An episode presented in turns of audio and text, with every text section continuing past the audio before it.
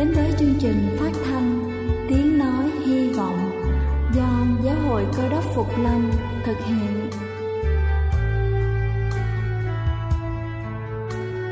Kính thưa quý vị, Đức Chúa Giêsu trước khi Ngài về trời đã ban cho các môn đệ của Ngài một điều răn mới, đó là họ phải yêu thương nhau như chính tình yêu mà Ngài đã dành cho họ.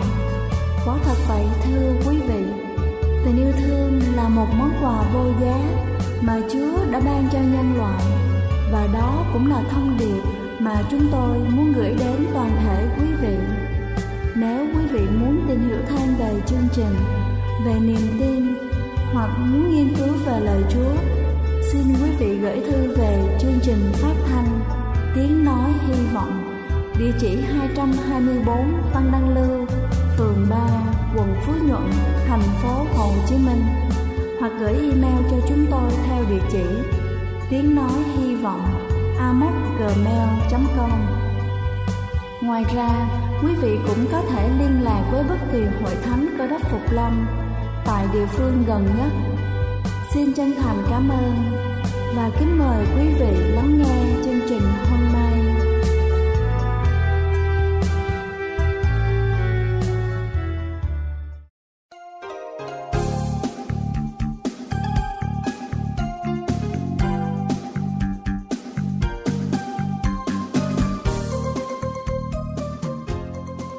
Xin thân ái kính chào quý vị thính giả trên khắp cả nước.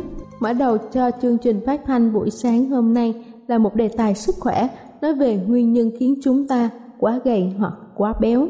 Theo nghiên cứu, các chứng rối loạn ăn uống như là biếng ăn hay là hấu ăn đều ảnh hưởng nghiêm trọng đến hành vi ăn uống và kiểm soát cân nặng.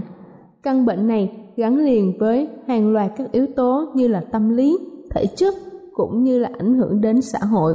Người mắc chứng bệnh rối loạn này thường bắt đầu bằng việc ăn một lượng thức ăn ít hay là nhiều hơn thông thường. Đến một thời điểm nào đó, họ không thể kiểm soát được hành vi của mình đến nỗi tự bỏ đói bản thân hoặc ăn uống vô độ. Ám ảnh về cân nặng, dáng vóc hoặc cố gắng kiểm soát cân nặng và lượng thức ăn tiêu thụ đến mức cực đoan được coi là đặc điểm nhận dạng của chứng rối loạn ăn uống. Các chứng này thường đi kèm với nhiều căn bệnh khác nhau như là trầm cảm, lạm dụng chất gây nghiện, rối loạn tâm lý, cụ thể là chứng lo âu quá độ. Các triệu chứng có thể đe dọa đến tính mạng nếu bệnh nhân không được điều trị. Thống kê cho thấy tỷ lệ tử vong do chứng biến ăn là cao nhất trong số các chứng rối loạn tâm thần. Rối loạn ăn uống ảnh hưởng đến cả nam và nữ song nữ giới lại mắc chứng bệnh này cao gấp 2,5 lần so với nam giới. Bệnh thường xuyên xảy ra ở tuổi thanh thiếu niên nhưng trẻ em và người lớn cũng có thể mắc phải. Đầu tiên chúng ta sẽ theo dõi về chứng biến ăn. Kể cả khi rõ ràng bị thiếu cân, những người mắc chứng biến ăn này sẽ luôn cho rằng mình bị thừa cân. Kiểm soát hành vi ăn uống, thức ăn và trọng lượng cơ thể thành nỗi ám ảnh, khiến cho những người mắc bệnh này thường xuyên theo dõi xem mình nặng bao nhiêu, đồng đếm đồ ăn một cách kỹ lưỡng và chỉ ăn một số thực phẩm với lượng rất nhỏ. Một số người bị chứng biếng ăn sau này cũng mắc phải chứng cuồng ăn kèm theo một loạt hành động như có chế độ ăn uống hà khắc, tập quá sức, nôn mửa hoặc lạm dụng thuốc nhuận tràng, thuốc lợi niệu, thụt ruột. Các triệu chứng của bệnh biến ăn bao gồm gầy yếu, kiêng khem một cách ngặt nghèo, sợ tăng cân, không ngừng theo đuổi mong ước về dáng vẻ mảnh mai, không muốn duy trì cân nặng chuẩn, quan niệm méo mó về hình ảnh, cơ thể và trọng lượng. Một số người mắc chứng bệnh biếng ăn được chữa dứt điểm chỉ sau một lần điều trị, số khác thì khỏi bệnh nhưng lại tái phát. Như trường hợp mắc chứng bệnh biến ăn kinh niên khiến cho sức khỏe suy giảm trong quá trình chống lại căn bệnh này. Một số triệu chứng hoặc biến chứng có thể xuất hiện thêm như là bệnh loãng xương, tóc và móng tay giòn, dễ gãy, da khô, vàng vọt, mọc lông khắp cơ thể, thiếu máu nhẹ, thái hóa cơ, cơ thể bị yếu ớt, táo bón nặng, huyết áp thấp, mạch đập chậm, suy tạng và có thể là vô sinh. Thứ hai, chúng ta sẽ tìm hiểu đến chứng gây nôn sau khi ăn. Những người mắc chứng bệnh nôn sau khi ăn thường lặp đi lặp lại các giai đoạn ăn một lượng thực phẩm lớn rồi lại cố tình làm cho nôn ra.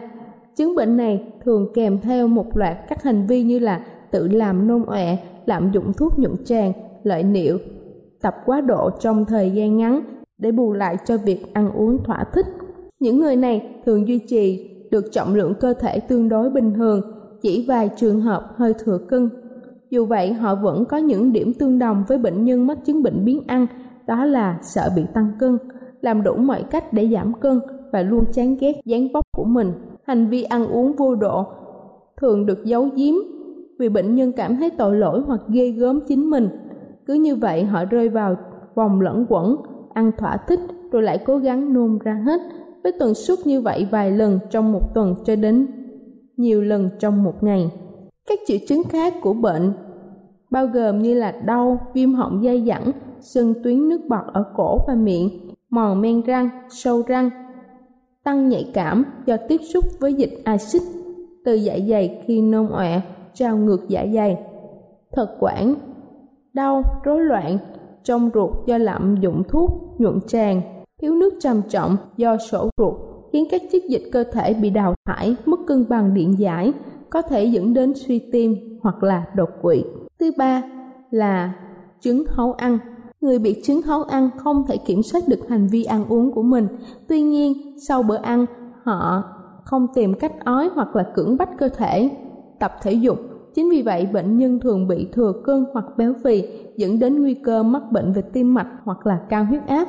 Bên cạnh đó, những người này cũng cảm thấy xấu hổ và tội lỗi về việc ăn uống vô độ của mình và lại tiếp tục ăn uống để vơi bớt đau buồn. Kính thưa quý vị, mục tiêu của việc điều trị rối loạn ăn uống là giúp bệnh nhân có chế độ dinh dưỡng đầy đủ, trọng lượng cơ thể đạt mức sức khỏe cân bằng lại, mức độ tập luyện và ngừng các hành vi ăn uống vô độ rồi tự gây nôn ói. Các phương pháp điều trị tâm lý trị liệu này bao gồm phương pháp dựa vào gia đình đã được chứng minh là hiệu quả trong việc điều trị rối loạn ăn uống. Ngoài ra một số thuốc chống trầm cảm như là FDA cho phép lưu hành cũng hỗ trợ việc điều trị và giảm bớt tâm trạng lo âu, sầu não, thường vẫn đi kèm với chứng rối loạn ăn uống khác. Đây là chương trình phát thanh Tiếng Nói Hy Vọng do Giáo hội Cơ đốc Phục Lâm thực hiện. Nếu quý vị muốn tìm hiểu về chương trình hay muốn nghiên cứu thêm về lời Chúa, xin quý vị gửi thư về chương trình phát thanh Tiếng Nói Hy Vọng, địa chỉ 224 Phan Đăng Lưu, phường 3, quận Phú Nhuận, thành phố Hồ Chí Minh, hoặc gửi email cho chúng tôi theo địa chỉ tiếng nói hy vọng amos@gmail.com. Ngoài ra, quý vị cũng có thể liên lạc với bất kỳ hội thánh cơ đốc Phục Lâm tại địa phương gần nhất. Xin chân thành cảm ơn và kính mời quý vị tiếp tục lắng nghe chương trình hôm nay.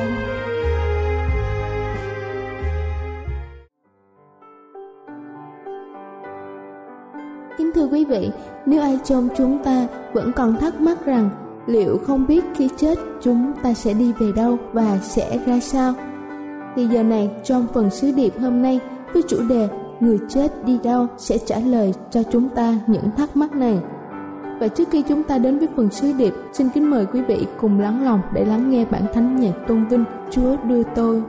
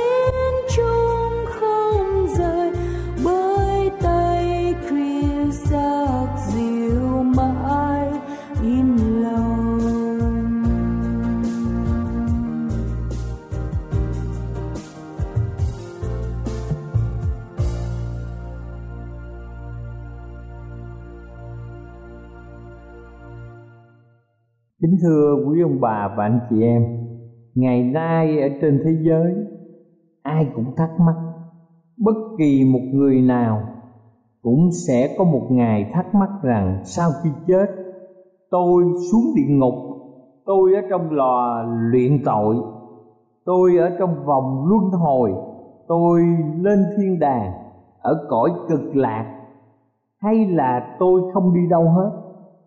Đây là một nan đề, là một câu hỏi lớn mà nhân loại, rất nhiều người chưa tìm ra một đáp án, không biết sự thật như thế nào.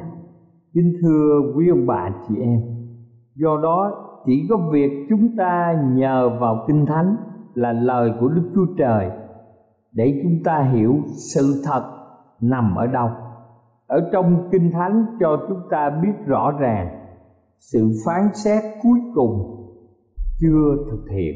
Kinh thánh viết một cách rõ ràng trong sách Matthew đoạn 25 câu 31 cho đến câu 34 và câu 41 khi con người ngự trong sự vinh hiển mình mà đến với các thiên sứ thánh, thì ngài sẽ ngồi trên ngôi vinh hiển của ngài muôn dân nhóm lại trước mặt ngài rồi ngài sẽ chia người này với người khác ra.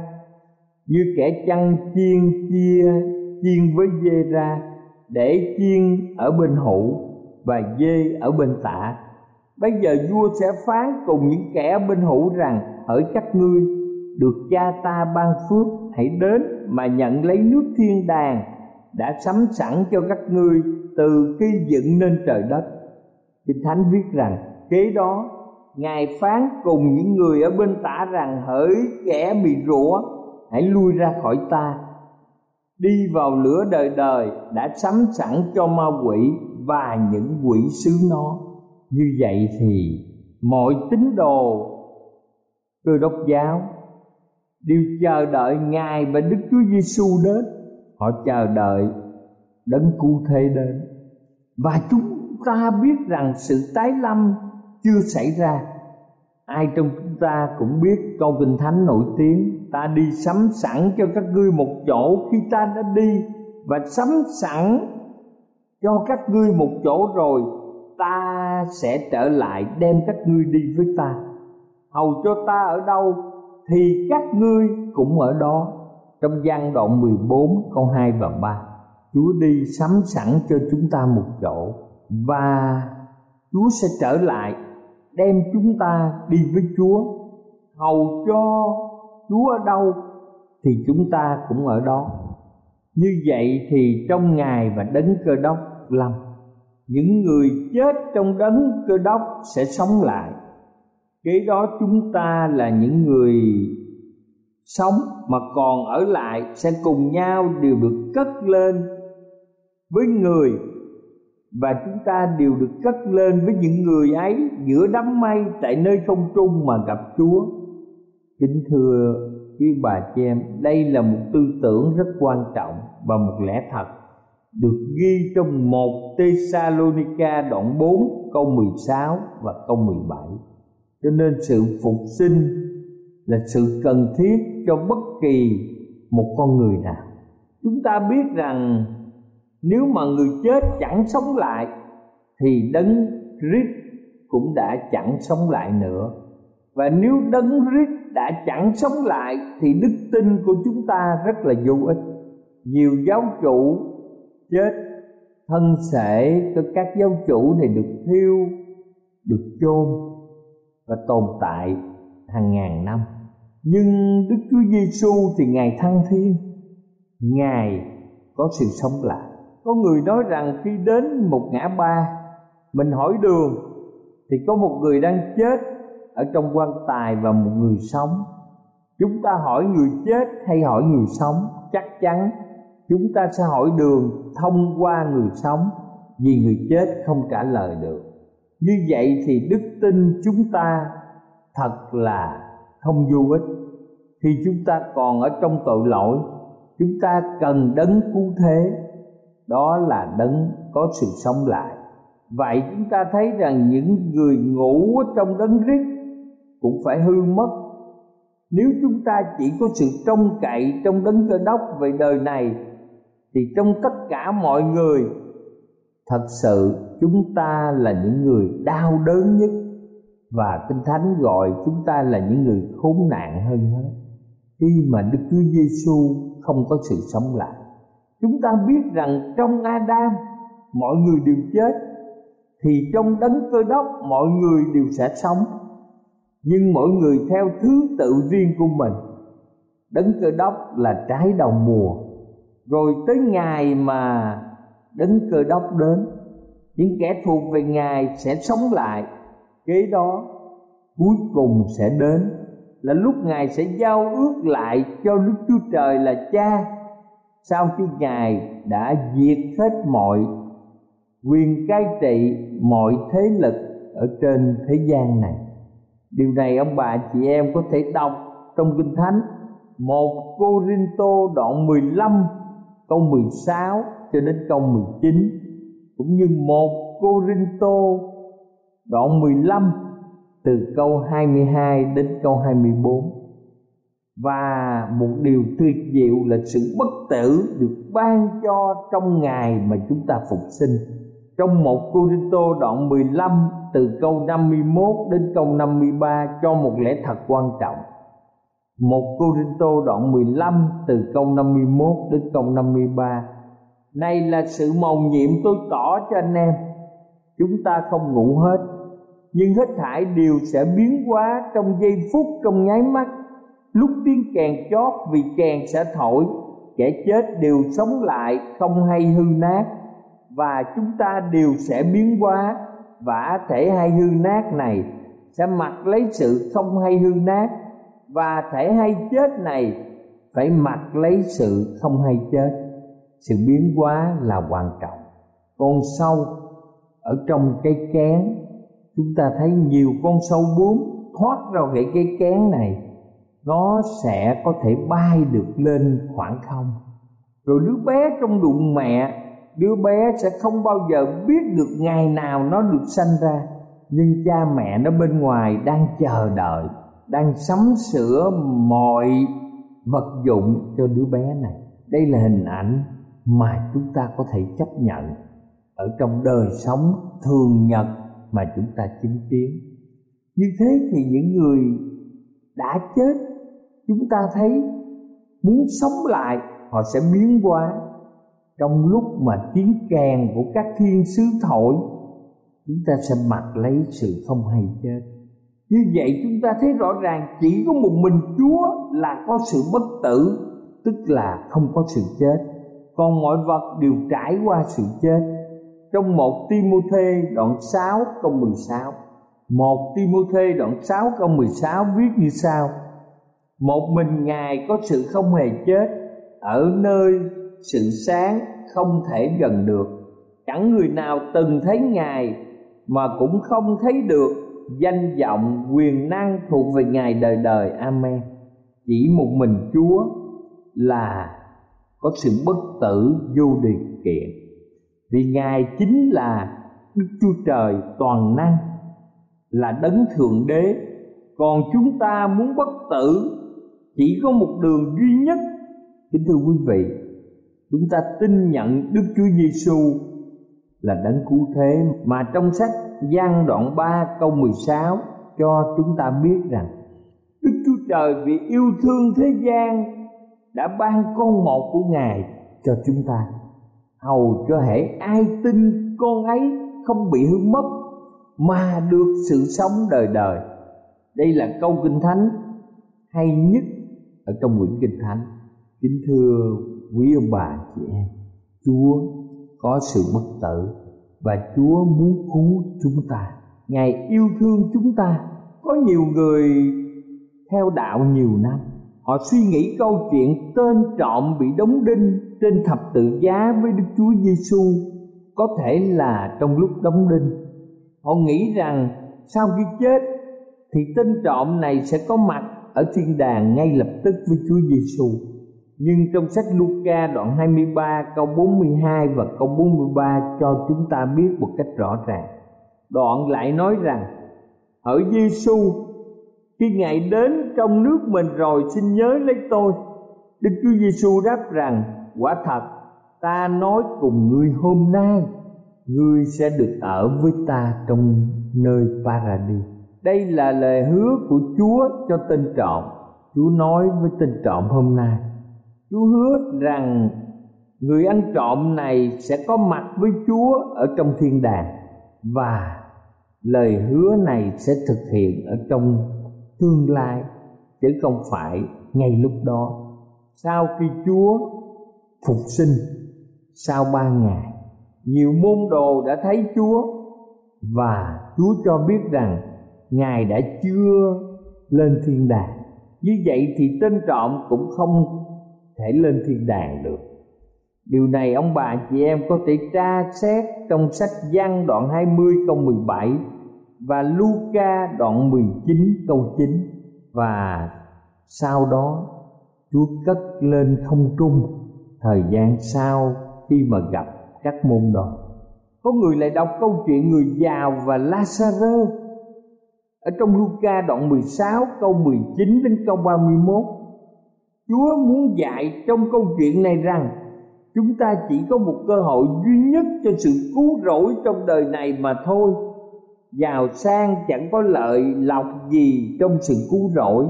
Và kinh thánh, đủ năng lực của sự cứu rỗi. Hơn thế nữa, chúng ta suy nghĩ về những điều như sau. Lòng Abraham làm sao đủ lớn để chứa tất cả những người nghèo ở trong thế gian này? Ví dụ nói đến đầu ngón tay và lưỡi như vậy, người ta lên thiên đàng hay là xuống địa ngục khi chết. Không phải chỉ có linh hồn mà lẫn cả thân thể. Điều này nghịch lại với niềm tin của đại đa số cho rằng chỉ có linh hồn là bất tử, còn thể xác bụi tro trở về với bụi tro. Thứ ba, kế đến. Người ta bị quăng vào hồ lửa địa ngục trong thời kỳ một ngàn năm cho kẻ ác mà thôi. Và người trên thiên đàng và người trong địa ngục có thể nói chuyện với nhau được sao? Kính thưa quý ông bà chị em, không thể nói chuyện được.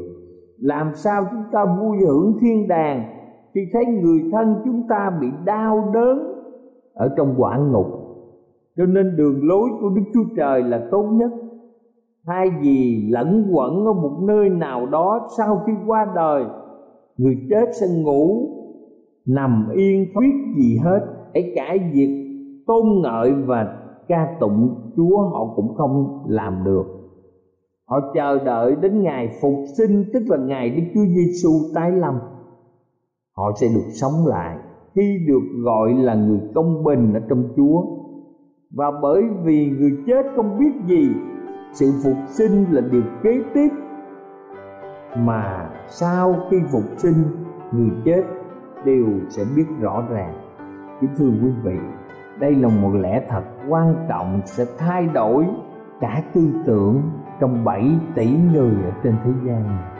Người chết không biết gì hết và chúng ta sau khi chết, chúng ta nằm yên, chờ đợi ngài và đức chúa giêsu tái lâm ngài đấng cơ đốc phục lâm ngài sẽ phục sinh chúng ta, để chúng ta sẽ được biến hóa gặp Chúa, cầu xin Chúa ở cùng quý ông bà và anh chị em.